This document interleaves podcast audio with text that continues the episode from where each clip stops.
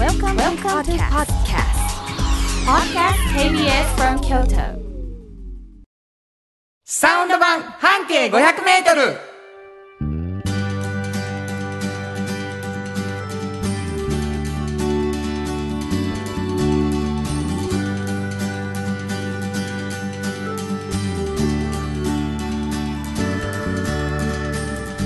こんにちはフリーマガジン半径500メートル編集長の炎上真子です。サウンドロゴクリエイターの原田博之です。7月1日になりました。早いな夏がやってくるなあ。ねえ。なんかちょっと暖かくなんやろなっていう暑くなんやろなってみんな思うんでしょうね。はい、もう私はもう夏安心するんです。です寒くないから。めっちゃ好き。もうね、はい。初めて聞いてる人びっくりすると思いますけど、はい。あの多分日本全日本全日本冷え性選手権3位ぐらい私でしたっけ、まあまあね、うん、それは記録を持ってますね。うん。あの周囲の人が鉄鉄触った？と思うって言われてる冷えっぷりでございますはい、それがやっぱりさすがにね、うん、あのーこれぐらいの季節はないんですよ。あの本当にね、嫌やわ。いやでもクーラーでなるでしょ？そう、もうそれは寒い寒い。そうやろうね。もうん。うんわかる。そうなんです。毛皮来たなるぐらい寒いんやろな 君はね。はい。いやもう7月1日というのでね、うん。あのちょっと今始まる前に言ってたんですけどはい。7月1日あれですね。で炎上さん初めて僕喋った日ですわ言ってね。あーそうあそうそうそう。そうなんですよ、うん。あれ5年ほんまやね5年前に。あの出版記念パーティーの時に、ね、そうそう人の出版記念パーティーで出版社の人や喋らな俺本出したいねんで。すいません。本が出したいんですけどほんま早いねあれほねんまですあーね懐かしい。そしたら本も出てうん、喋ったら、うん、実は私ラジオしようと思ってるんですけど一緒にどうですか言っていただいうて、ね、そそうそう。サウンドロゴが良いから。ありがとうございます、うん。何を言ってんのこの2人は、はい。ということかもしれませんね、はい。えーサウンド版半径 500m、んまあ、この原田博之と炎上真子2人でやってるんですけれどもですね、これなんかサウンド版半径 500m 半径 500m 聞いたことあるなって人いるはるかもしれません、うん。そうなんです。もう京都中にそのね半径 500m という文字があるんです、はい。どこにあるかというと、はい。フリーマガジンのタイトルなんです。そうなんです。これどんなフリーマガジンですか？これはね、まあ、地下鉄全駅に置いてるんですけれども、あのー京都って本当にバス停がたくさんあって、うん。そのうちの一つをいつも選んでそれを中心に半径 500m をみんなで歩くんですね。はいはい。で歩いてこの人は本当にすごいなと。うん。面白いやんと。うん。こういう価値観知らんかった。みたいな人を見つけて取材してる本です。二月に1回出るはい、その半径 500m の編集長さんが炎上真子さんです。はい、でまあその編集長さんですから本も出しておられてですね、うん。僕はその炎上さんと出会ってうん。本を出してもらうということがあったわけですが、その頃にですね、うん。ちょっと半径 500m おもろすぎるぞと。うん、編集長のこぼれ話のラジオおもろいんちゃうかという企画がちょうど進行してたんですよ。うん、それで一緒にやりませんかと言っていただいてはい。始まったのがこの番組です。そうです。今ポロって言っていただきましたけど、うん。私はですねサウンドロゴというのを作っている人間なんですね、はい。あのまあ、シンガーソングライターなんですよ。だけど、いろんな企業とかの短いショートソングみたいなのをいっぱい作ってる。そうなんです。で炎上さんがうん、「あれこの人とやったらラジオやれるかも」うん、めっちゃ面白いと思ったんですよね。とサウンドロゴが？サウンドロゴが。これもう嬉しいうん、その面白さ出てます？この番組出てます出てます。そうなんです、うんえ1時間聞いていただくとはい。おもろいな。っていう感じになるかもしれなないんかヒアリングもねしっかりして。そうや。ね。あの一つ一つの会社に行って皆さんと打ち合わせて歌詞を書いて、はい。そして20秒のものに仕上げるということをしておりますので、はい。1時間聞いてもらったらたくさんのサウンドロゴを聞いてもらえることになるかと思います。で遠藤さん実はもう一つフリーマガジンを出しておられます、はい。おっちゃんとおばちゃんこれどんなあフリーマガジンでしょう？これはねおっちゃんとおばちゃんという年齢に今若い人もみんななるんですよね。はい。でそんな時にもう仕事がね毎日楽しくてたまらないっていうおじさんとかおばさんいるんです。よ。なるほど。なんかそういう人の存在を結構ね自分がこれから仕事選ぶっていう時にあんまり思い描けないみたい。なるほど。若い方が。もうもう辛い辛い仕事に入っていくにはとかね。若い子が思ってるってわけ。そうなんです。でも実は仕事っていっぱい重ねていくとできること増えてってはいはい。面白いことがいっぱいあるんですけどなんかそこが見えなくてはい、ブラックじゃないやろかとかう、ん。お給料ちゃんともらえんやろかとかそんなことばっかりが不安がいっぱいあってなんかその先ですっごい輝いてる人のことを想像できないからこの本を見てこんな人いっぱいいるよっていうのを知ってもらう本です。これまああの半径 500m でずっといろんな人に会う中でね、あそういう特集の本もあっていいということで生まれてきたというふうに聞いてますね。そうなんです。でこれもやっぱこぼれ話してもらおうやということで、えーおっちゃんとおばちゃんもこの番組のお一つの大きな柱になってます。つまりはい2つのフリーマガジンが柱になってそのこぼれ話を聞くラジオ番組だと思ってください、はい。えー番組ではですね皆さんからのお便りをお待ちしております、はい。どこに送ればいいでしょうか？はい、メールアドレスは500アットマーク kbs ドット京都数字で500アットマーク kbs ドット京都。こちらまでお願いします。メッセージをいただいた方の中から抽選で2名の方に今ご紹介していました。フリーマガジン半径 500m おっちゃんとおばちゃんをそれぞれ1冊ずつプレゼントしています、はい、プレゼント希望の方は住所とお名前忘れずに書いてください、はい。もう一度ください。はい、メールアドレスは500アットマーク kbs ドット京都。数字で500アットマーク kbs ドット京都。こちらまでお願いします。ということで KBS 京都ラジオからお送りしていきます。サウンド版半径 500m 今日も張り切って参りましょう。サウンド版半径500メートル。この番組は藤高コーポレーショントヨタカローラ京都東和サンパック山崎特発産業製作所かわいいサンシードアンバン和衣あんポレポレ働く。日清電機の提供で心を込めてお送りします。ものづくりに店づくりお客様の欲しいを届けるカンパニー。汗をかきかき喜びを共にトータルソリューション。藤高コーポレーション藤高コーポレーション。風呂の新習慣フットグルーマーかかとツルツル足裏ふわふわポカポカだ歯磨きみたいに足磨き3パックのフットグルーマー福王寺から集山街道1.5キロお食事処山崎静かに楽しむお食事よし京都散策小旅行もよし京都は高尾に佇む宿泊もできる山崎。新庫編集長の今日の半径500メートル。このコーナーでは京都市バスのバス停半径 500m のエリアをご紹介するフリーマガジン。半径 500m 編集長炎上真子がページに載せきれなかったこぼれ話をご紹介します。はいあのー先ほど紹介してもらったように一つのバス停を中心に半径 500m で、うん。えーもう徹底的に取材をしてその,、はい。そのそのエリアの中でものすごい人に出会ってくるっていうことをね、繰り返してこられた炎上さんからはい、こぼれ話をいただくわけですが、うん、そのこぼれ話どこかのバス停がきっかけで出会った人の話です。そうです。というわけでですね、うん。聞いてくださってる皆さんにはそのバス停はどこだったのかを最後まで言わない。最後に紹介するようにしよう。はい。ということになっております。うんただまあねそれだけ何にもなしで推測なんかできひんから、うんうんうん。今から喋るのは、うん。こういうヒントを出しときます。こういう感じのバス停の話ですよっていうのをちょっとだけいただくことにしてるんです。はい。バス停クイズのヒント今日はどんなんでしょうか？えー、っとですねこれはえー、何々道って多いじゃないですか。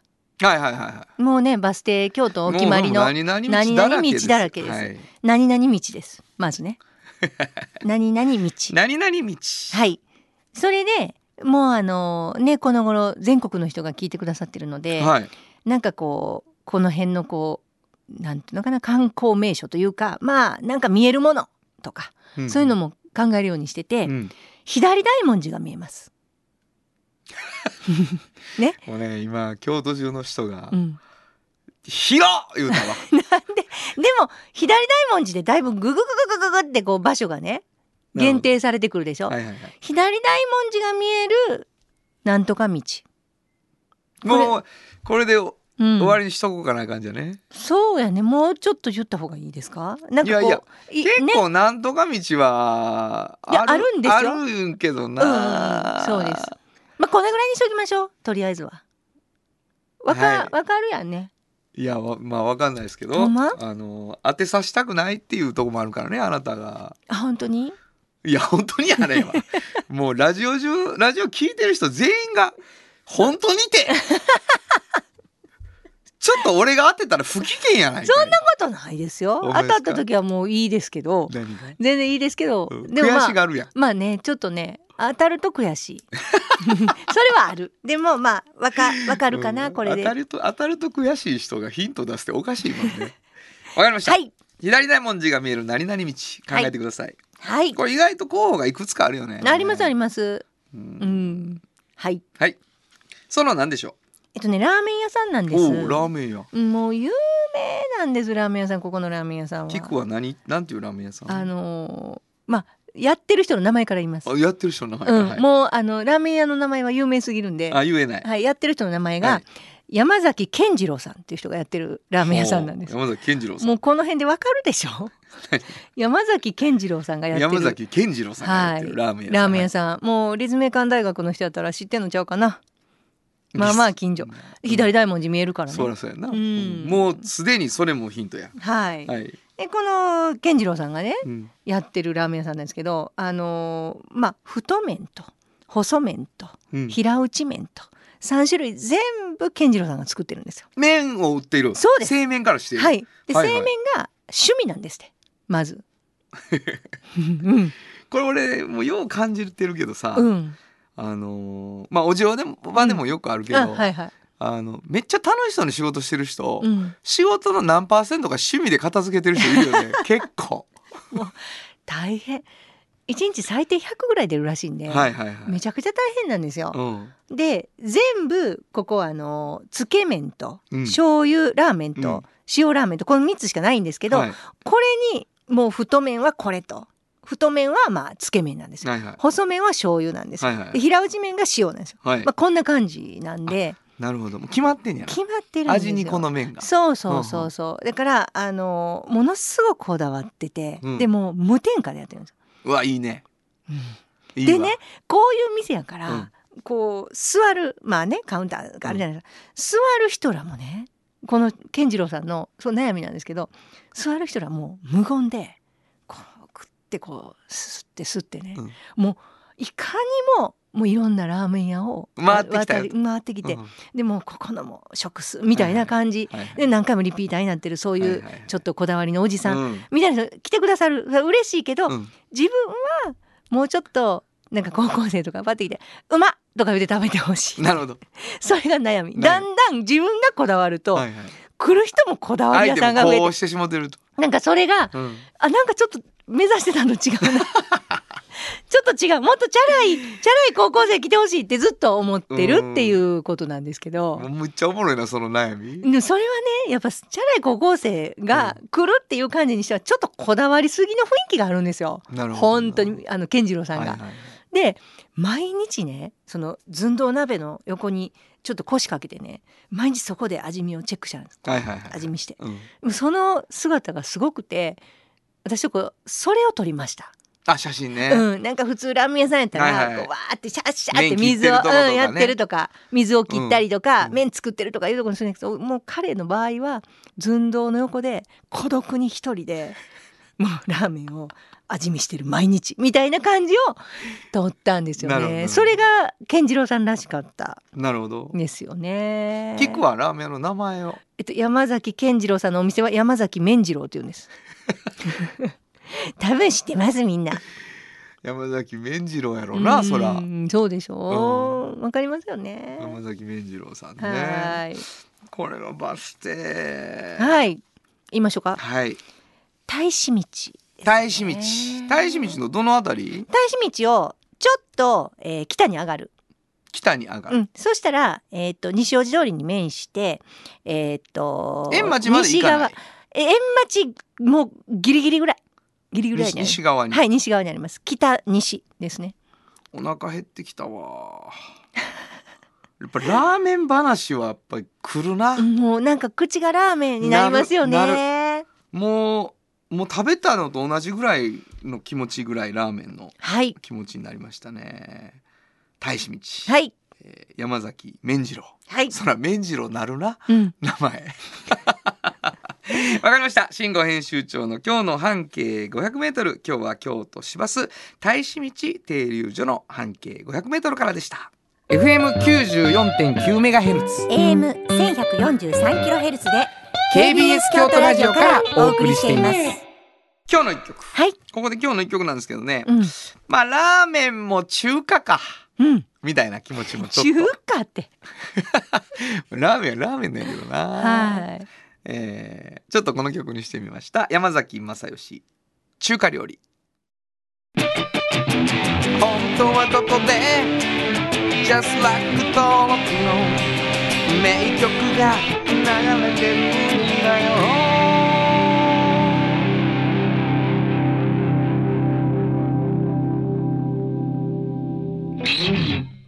まあ山崎麺次郎さんのラーメンはちょっと中華っぽくはないんですけど、はい山崎正義と山崎麺次郎で山崎つながりでよかったと思いました。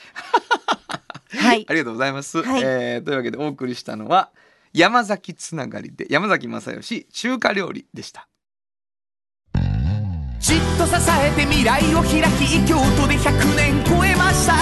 大きな電気を使える電気に変えてお役立ち。お役立ち。みんなの暮らしをつなぐのだ。日清電気トヨトヨトヨタカローラ京都カロカロカローラカローラ京都京京京都のカローラ京都トヨタの車トヨタの車大体何でもあるよトヨタカローラ京都童話の技術力で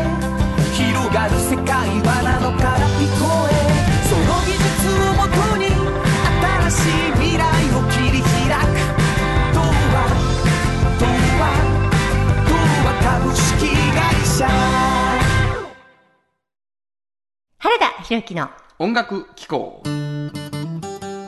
このコーナーは私炎上真子が独断と偏見で原田さんの曲を皆さんにお届けするコーナーです。ありがとうございます、はい。今日どんな感じでこすか？の間ライブがね。はい。ああそうなんです。あったでしょ？6私行けなかったんです。ありがとうございます。結構私の周りたくさん行ってそうですね。来ていただきました。いっぱい評判がものすごい良くて、あそう。う。ん、すごい良かったですよ。本当にめっちゃめっちゃ良かった言って。あ言っていただいて、うんほんまですか？でなんかあのセットリストの中に、はいすごい久し久しぶりの曲があったので。ねまあ結構いろいろ新旧織り交ぜてのはい。それ私行けなかったのでちょっと聞きたいなと思って。はいはい。選びました。選んでいただいたはい、はい、あのオセロね。あオセロっていうあの、はい。人のねけ、まあ、親友の結婚式うん。であのー僕あのカフェオレの CM をね、うんうんうん。あのーグリコのね。つけないカフェオレって、グリコのカフェオレの CM を僕は曲だけなんですよ。うんうんうん。であのコピーライターが詩を書いてるんですけど、あれ。うんうん松本武史という男なんですけども、あのもう本当大学時代も親大親友なんですけど彼と僕で共通の友達の結婚式に書いた曲なんですオセロ。うんうん。なのでもう非常にあの松本君の歌詞がうん僕はでは書けないような歌詞があ,、ありまして。今からちょっとね聞いていただくのは本当にもうあの20年ほど前の私のライブテイクでございましてあははは「キー」というアルバムの、今また違う歌い方 できてるんちゃうかな？何そのネガティブな？ネガティブなことない。この時はこのオセロなるほど。っていう感じですけどね。なるほど。はい、はい。あのまあやっぱりあのミュージシャンにとっては過去のアルバムっていうのは反省の材料でございますからね、はい、えーでもあの大好きなアルバムから、ねはい。紹介してください。はい、えー、アルバムキーからですね。はい、はい、えー、原田博之でオセロ。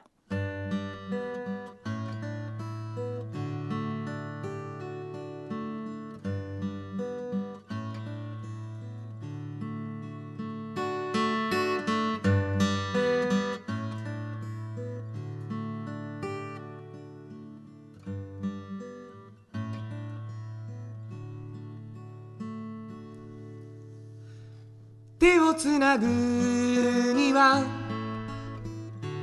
二人いる見つめ合うには二人いるキスをするには腕を組むには抱きしめるには二人いる愛し合うには二人いる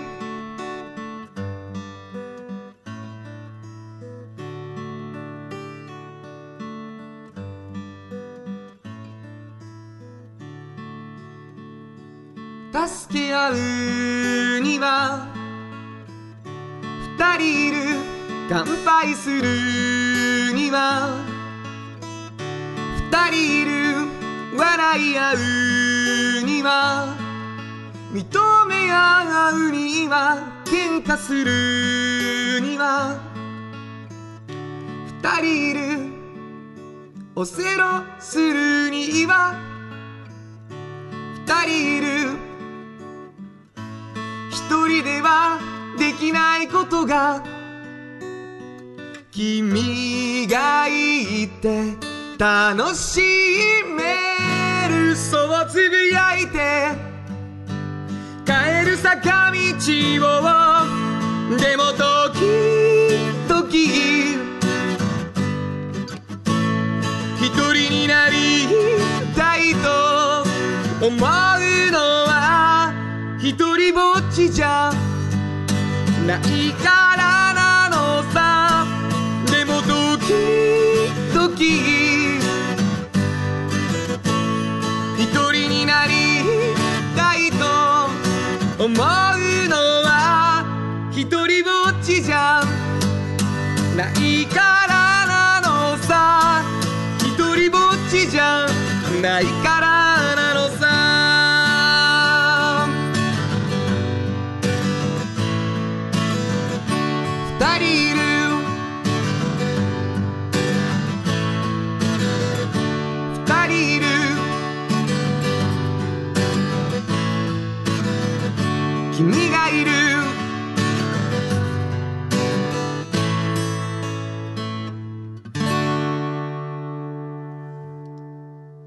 若い声 若かったな。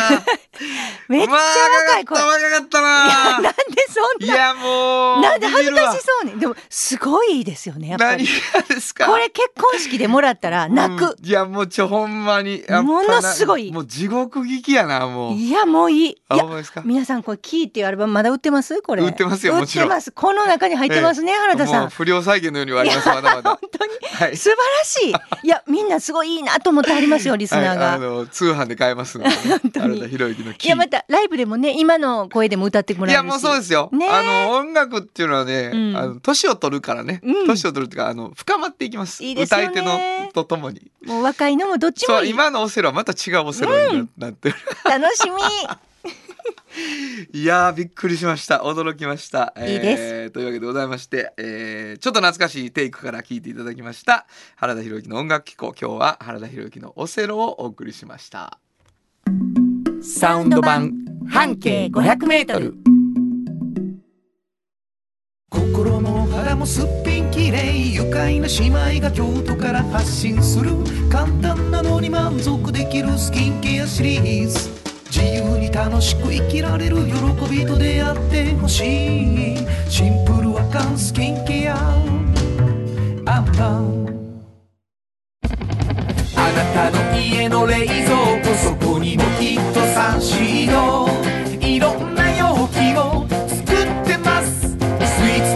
リンクだってほらねやっぱりサンシード未来に向かって明るく進む会社。サンシード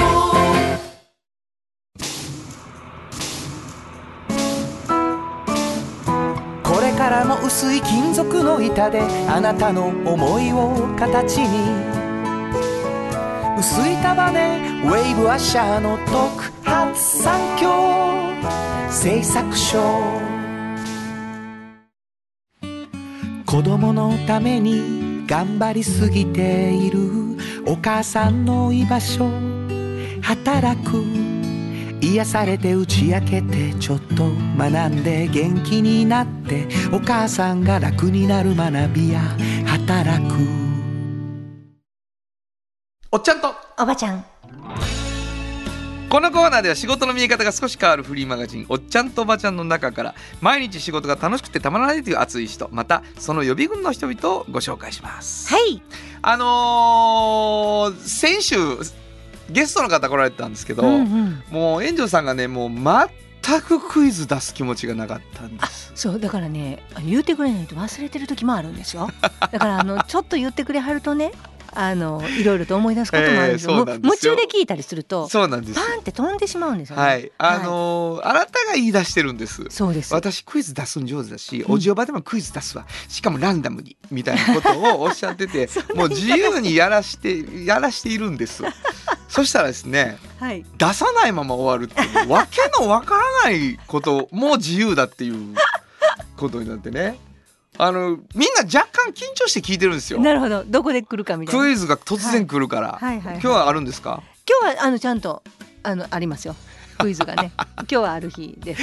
わかりました教えてください、今日どんなおじおば今日はね、うん。もうちょっとあの山田理瀬ちゃんと一緒にね、うん。あのちょっと取材をして本当にあの素晴らしい人に出会ったなと思ってあの中澤飛鳥さんっていうはい。あの音楽療法士という職業の方なんですよね。だから音楽っていうのを通していろんな環境にいらっしゃる方まああのお子さんですごい障害を持ってる方とかだから自閉症の方それから、えーとだんえー、と大人になってからでもいろいろ心の病にかかってる方うん。それから、えー、と不登校の学生さん、まあはいいろいろ皆さんなんかちょっとこうしんどいなって思われてる方に音楽を通して、はい。えっと、奏でながらなんか心がちょっと楽になるみたいなことをあのきちっとプログラムに基づいてなさってる方なんですよ。で私最初そのなんかこうこういう風にしていくみたいなマニュアルがねうん、あるもんやと思ってたんですよ。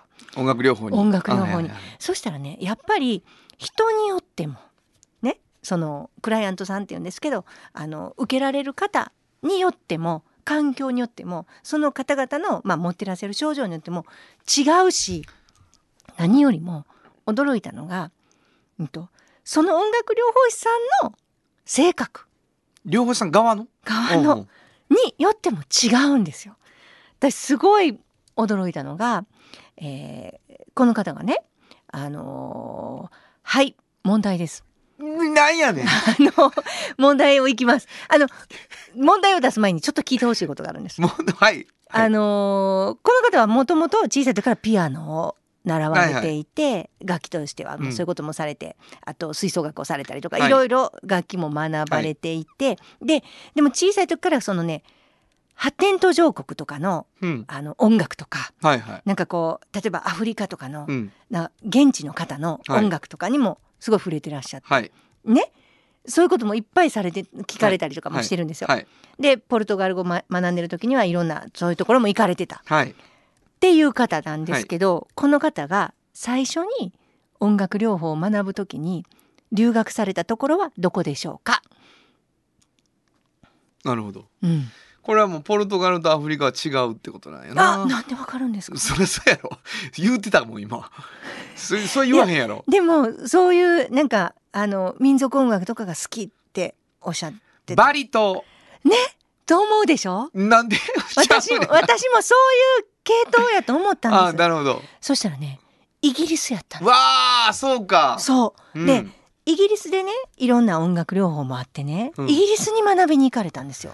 なるほうんうどまいことそのなんていうかな発展途上国言ってほしいなと思ってたんですよね。引っ掛け問題やんだって。そうなんですそうなんです。全然違ったんです。うん。でイギリスに行かれて最初はね嬉しそう。皆さんね ご紹介しておきますクイズが外れた時が嬉しそ そんなこともなういんですけど、うんはい。それであのー最初は自閉症の方とかにね、うんうんうん。あのーこう自分が音楽を奏でてなんかちょっとこう心を開いてもらえへんかな。自閉症のそれは学生やったんですね。あの小学小学生。はいはい。うん。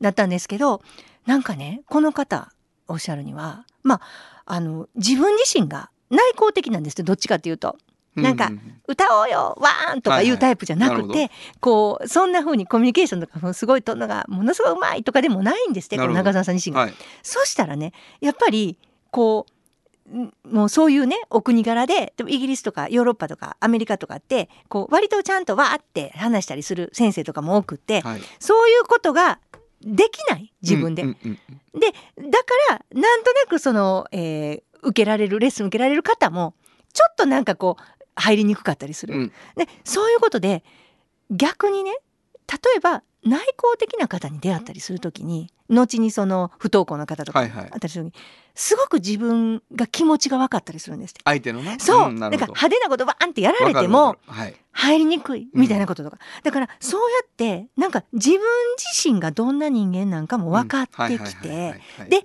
あそれを通してあこういう人もいるよねとかうん。自分と反対の方もいらっしゃるとか、こう他者を理解するはい。みたいなことがこの音楽療法からできてきたりする。なるほど。でどんどんどんどんそういうのをこう突き詰めて見てみるとなんか一般的に多数いらっしゃる方々の世界が若干早いんですよ何もかもが。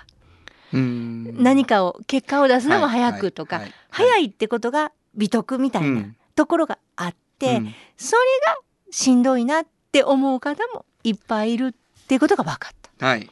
すごい面白くないですかこれ。興味深いでしょ興味深いね。私はすごい「へえそうなんや」うんうん。自分を通してこの方は気づかれたけどでも逆の人もいると。うん。音楽バーンワンワンとかいうのがすごい上手くて、うん。そういうのをわーって刺激的に感じてわーって来てくださるような方にはすごくお得意ではいはいはい。音楽療法士さんも、でももしかしたら内向的な方はちょっといけへんかもしれないでしょ、まだからそういうなんかねあのやっぱりこちらのうん。スキルとか技量とか性格とかいうのもむちゃくちゃ影響するんですって。だから誰々はいいよとかね誰々の音楽療法はいいよとか一概に言えない。はいはいはいはい。人によってあなたにとってっていうそう話やな全部がね。そうなんです。でどんどんどんどんねそんな自分でもまだまだもう例えば内向的な方の気持ちがわからなかったりなんか音楽ってこうハーモニーが楽しいと思うじゃないですか、はいはい。だからだから「ドミソ」って弾かれたらこっち下の音で「ドミソ」とかやって「じゃんじゃん」って言ってハーモニーができたら喜ばはるとか思ってやってるけどそれもちょっとしんどい時があるとするじゃないですか。ほなね単音をねピンって弾かはると。でそれにまたピンって合わす。例えばねそんなやってあこんなトントンって合わすだけでもめっちゃ楽しいっていうことを教えてもらったりするんですって。なるほなんかダイナミックなすごいことが演奏できたりこう聞いたり奏でたりできたら嬉しいみたいにふうに思ってたけど、どうん。なんか一個一個ちょっと合わすだけの喜びうん。みたいなものもあるんやみたいなことが分かったり。なるほどな。だからなんか自分が成長していくほどになんかこういろんなことが伝えられるようになってきてどんどん深まっていく職業ですっていうこと。をなるほどね。おっしゃってましたね。まあオールマイティーなんてないっていううんことよね、うんそうそうそうそうそう。うん。それは本当にそう思うよね、うん。僕とかやっぱりこうその社交的っていうかね、うんうんうん。人見知りしないうん。傾向があるんですよ、はいはい。その学生とかにうん対しても。うんうんほんでオープンだって自分で思ってるから、そのオールマイティーと思いがちなわけ。うんみんなそうみたいな。みみんうなそうっていうかみんなにとって楽やと思ってしまってる自分がこのオープン俺さが。開いてるやろみたいななるほど。ほんならあいつ開いてるし苦手ってそういうことがど。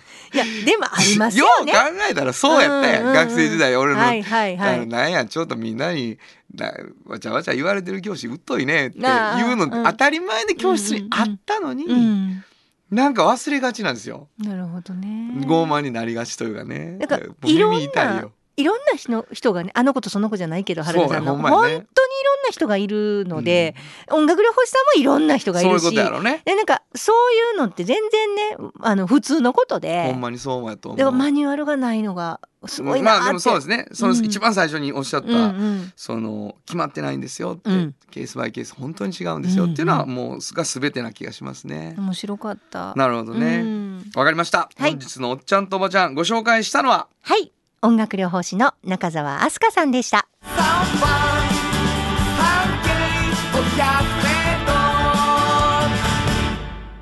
今日のもう一曲。はい。ここでもう一曲なんですけどね、うんなんとなくその心が楽になるっていうこと、うんうんそれこそ本当に音楽でさどの音楽で心楽になるかって人によって全然違うじゃない？はいはいでまあもう僕がなんかそれで思い出した曲にしようと思って「はいえー、円屋で檻の子フロー」本当はここで Just like 登録の名曲が流れてるんだよ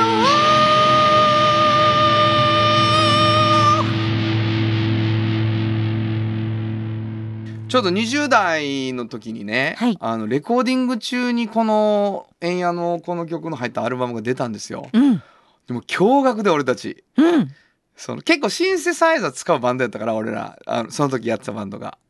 でうわーこれすごないってなってね、うんうんうん。もうだいぶみんなで聞き込んだ。これ私も覚えてます。ね、うん。あのちょっとショック、まあ、うん。世界中が結構うんこんな音楽の方法があったかみたいなぐらいね、うんうんうん。今となっては意外となんかあるんかもしれないですけどね、はい。えー思い出深い曲でした、えーお送りしたのは「円屋で折の子フロー」でした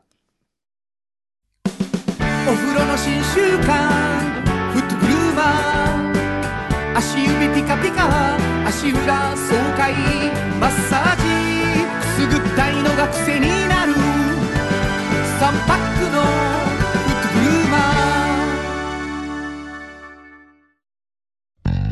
じっと支えて未来を開き京都で100年超えました。大きな電気を使える電気に変えてお役立ち。お役立ち。みんなの暮らしをつなぐのだ。日清電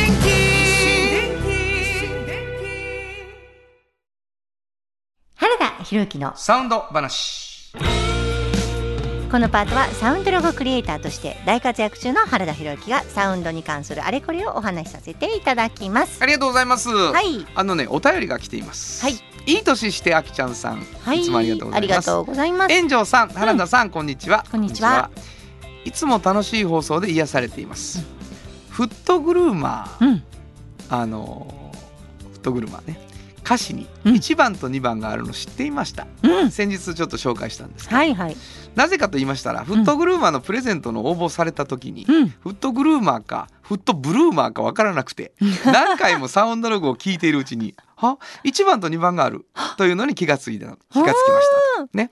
フットグルーマーも送っていただき愛用しています、うん。また2番のある2番の歌詞のあるサウンドロゴ紹介してください。うん。お体にご自愛なさってくださいといただきましたんでね、はい。でまあ今もサウンドロゴねお便りくださいということを言ってるんですけれども、うん。2番仕立てではないんですが、はい。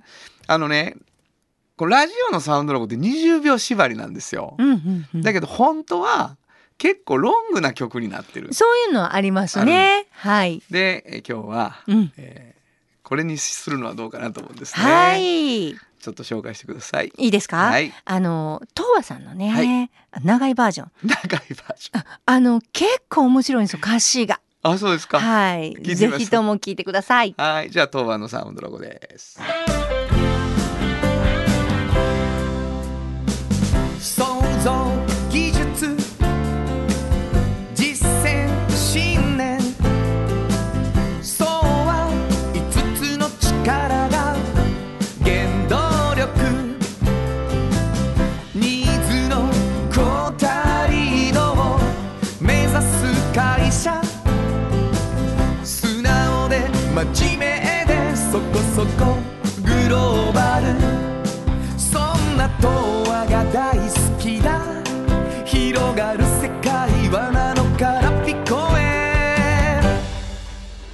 その技術をもとに新しい。未来を切り開く童話童話童話株式会社童話童話童話株式会社はい。いやすごいです。ナノからピコへ。ー。なのからピコエはね、もうあのそうと最初のとこがめっちゃ面白いじゃないですか。そこそこグローバルが面白いそこそこグローバル面白いですね。あのなんかこうしっかり曲作った後に、うん。どこ20秒切りますかみたいなはいはい。パターンのやつですね。うんうんそうです。2番仕立てのやつはまあそれはそれで20秒ものが複数できるっていうね、うんやり方もあるんですけど、はい。まあ、こういうパターンもあることれも東和さん皆さん気に入っていただいて。あそうですか。いつも流してくださってます。あありがとうございます、というわけで、えー原田博之のサウンド話今日は東和のおサウンドロゴロングバージョンを聞いていただきましたサウンド版半径 500m FM94.9 メガヘルツ。AM 千百四十三キロヘルツで KBS 京都ラジオからお送りしています。あの話この一曲このコーナーは私たちそれぞれがこれまでの人生で印象に残っているちょっといい話をご紹介するとともにその話にぴったりの一曲をお届けするコーナーですえ今日は炎上真子が担当いたしますえー、っと先日ねあのハンズでアンパンさんのイベントをした時にあのリスナーの方がねやっぱり何人か来てくださってるっていうことであのとっても感動を実はしたんですよね。あのなんかこう応援っていう気持ちもありますし自分たちの声が本当に届いていてここでこうやってお会いできるんだって思うとすごく嬉しくてでそういうことがこのラジオのお仕事をさせていただくと本当に増えました。えー、例えば原田さんのなんか映画見に行った時とか、えー、原田さんの、えー、ライブ会場でとかねあのこのラジオの中でちょっとこう告知したことに私も行ったりすると本当にラジオの方がいらっしゃって声をかけてくださったりってことも多いんですよね。なんかあの先日もなんですけどあの自分の母校でちょっとお話しする機会があって行ったんですそしたら結構先生方があの聞いてくださっていてあのまあ初めてお会いする方ばっかりだったんですけど「ラジオいつも聞いてます」とか「本いつも読んでます」とか言ってくださってあのとってもあったかい気持ちになりました。なんかねあのお便りをえー、送ってくださる方とかにお出会いする時もすごく実は嬉しくてあの実は私も原田さんもきっとそうだと思うんですけどお便りにすごい励まされたりすることが多いんですよ。なのでなんかこうこのお手紙を書いてらっしゃる方に偶然再会するというかそこで会うとかいうことが起こるとなんかねこう足長おじさんに出会ったみたいな感じなんですねいつも応援してくれてるあの人はこの人だったのかみたいな感動に、まあ、包まれることが、えー、最近もありました。えー、そうやってすごくこうあの皆さんリスナーの皆さん私たちすごく励まされてるのであのぜひこれからもいろいろお便り送ってきてください。そして会った時にはぜひぜひ声かけてください、えー、今日はなんかねちょっとピアノの曲をかけたくなったので、えー、かけたいと思います、えー、アントニーザ・ジョンソンズで Kiss My Name 本当はここでジャスラック登録の名曲が流れてるんだよ。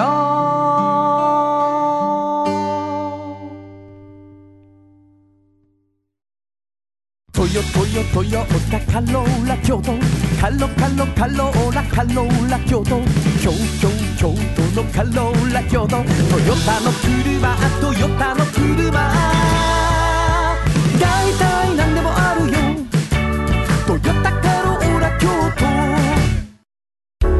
れからは自分中心の人生を生きよう。生まれ変わりたいあなたのために大人が輝くファッションブランド。かわいい。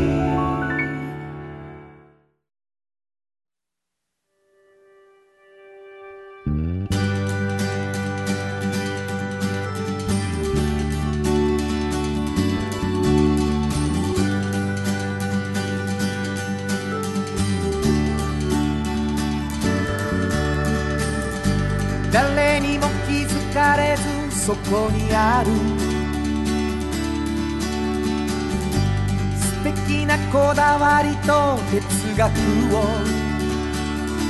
見つけて感じて言葉に変えてみんなに届けてみようかな。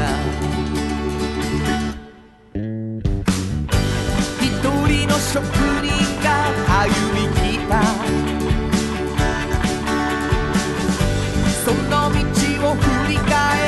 遡るきっとそれは誰かが未来を描く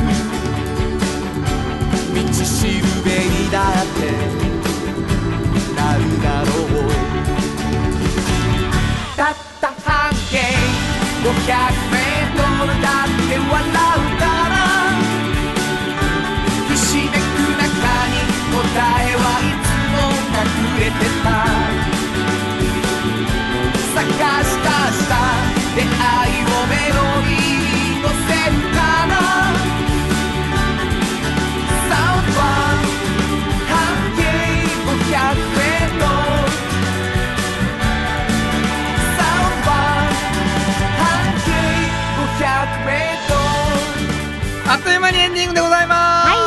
まあほんまに嬉しいよね。嬉しい。なんかこうえさっきさ、うん。あのあなたが再会した。再会ではない。なんかもう一回会った感じがするんですねラジオで、うん。なんかもうお便りで会ってる気がするんですよ。いやそうそうそうそうそう、うん。それはそう。この間のあのほらアンバンの時も、うん。あのいつもありがとうねとかなるやん、うん。あれ？初めましてでした？ってなってな？うんうんうん。はい。って言われて。あそっか。初めましてではないな。みたいにはなるよね、うんうんうん。すごい知ってる気持ちになって嬉しいですよね。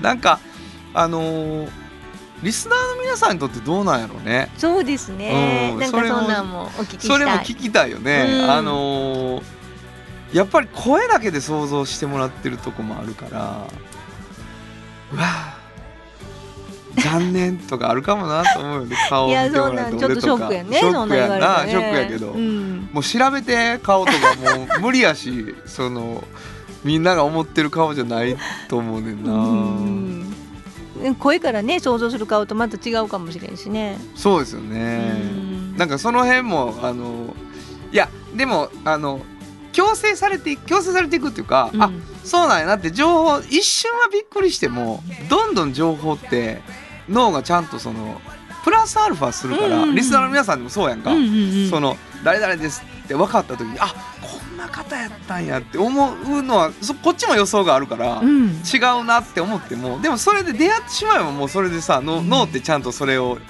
なんていうの合わせた情報にしてくれるから、次会った時はもう何も違和感ないからね。そうですね、うん。なんかほんでこうお便りでお会いしてる人とってなんかお会いしたこともないのになんか分かり合ってる感があるじゃないですか。ああのことを書いてくださってる方やとかあのことで励まされたとか覚えてるから、はいはい。なんかもうなんかお顔を知ってるけどめっちゃ知ってるみたいなお顔は知らなかったけどめっちゃ知ってるみたいな気になってるんですよ。わかる。私。わかる、あなたがそうなってんのも特にわかる。あわかります。はい。はい、それぐらいよう覚えてるしね君は。そうなんです。私覚えてるんです。あの二人は何々さんのやつやそうそうそうそう。すごいよう覚えてはるからね、うん。すごい嬉しい感じ。なんかそういうのって。いやもうもうそうそうそう。それはもう本当にあの嬉しいので、うん。あんまり遠慮せずに声かけてください。はい。みたいな気持ちあるよな。はいぜひぜひというわけですけどもね、えー番組では皆さんからのお便りをお待ちしています。どこに送ればいいですか？はい。メールアドレスは500アットマーク KBS ドット京都数字で500アットマーク KBS ドット京都こちらまでお願いします。メッセージをいただいた方の中から抽選で2名の方にフリーマガジン半径 500m おっちゃんとおばちゃんをそれぞれ1冊ずつプレゼントしています、えー最近はずっと言ってるんですけど、うん。半径 5m という5メートルはい。新しい新しい比較的比較新しい。的新しい、うん、もうこれどれぐらい？もうもうすぐ2年ですね。えっと年4回出してるんですか？そうですそうです。年4回出しているはい。半径 5m というフリーマガジンもございます、はいこれどんなフリーマガジン？ちょっとだけ説明を。これはねあの500メートルはバス停ですけど、はい。5メートルは自分自身。自分自身から、うん、自分自身から5メートル以内に本当に困難に立ち向かってる方っていっぱいいらっしゃって、はい。うん、でそういう方に焦点を当ててこんな希望的なこんな面白いことを考えてる人がいるみたいなことを紹介してて、まあ、自分の身の回りすぐ、まあ、近所にやはるよっていうことで5メートルにしてるんですけど、だからそれぞれの半径 5m の中に、うん、きっとそういう人はいるよっているいいうこるとなんだな。もういっぱいいる。ちょっと見渡せば、なるほど。うん、手に触れられる。これも、あのーもしもし読んでいただいたら、うん。ラジオ聞いてくださってる方うわ知ってる人いっぱい出てるって思わはるかもしれないぐらい、うん。あの結構ねこううちのスタッフも呼んでる人を目撃するんですよこれは。あ。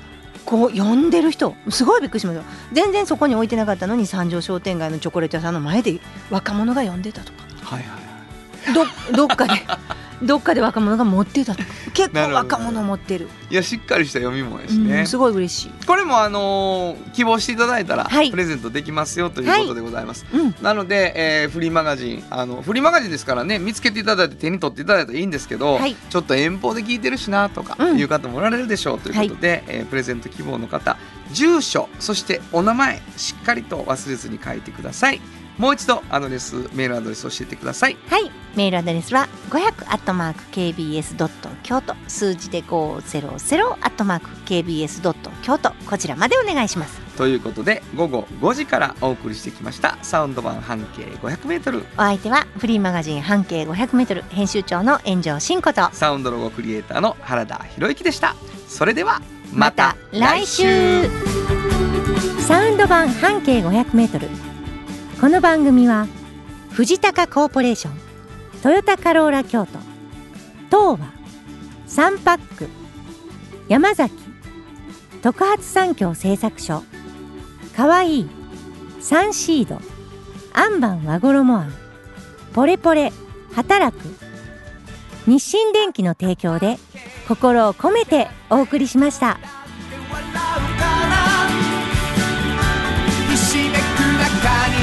答えはいつも隠れてた。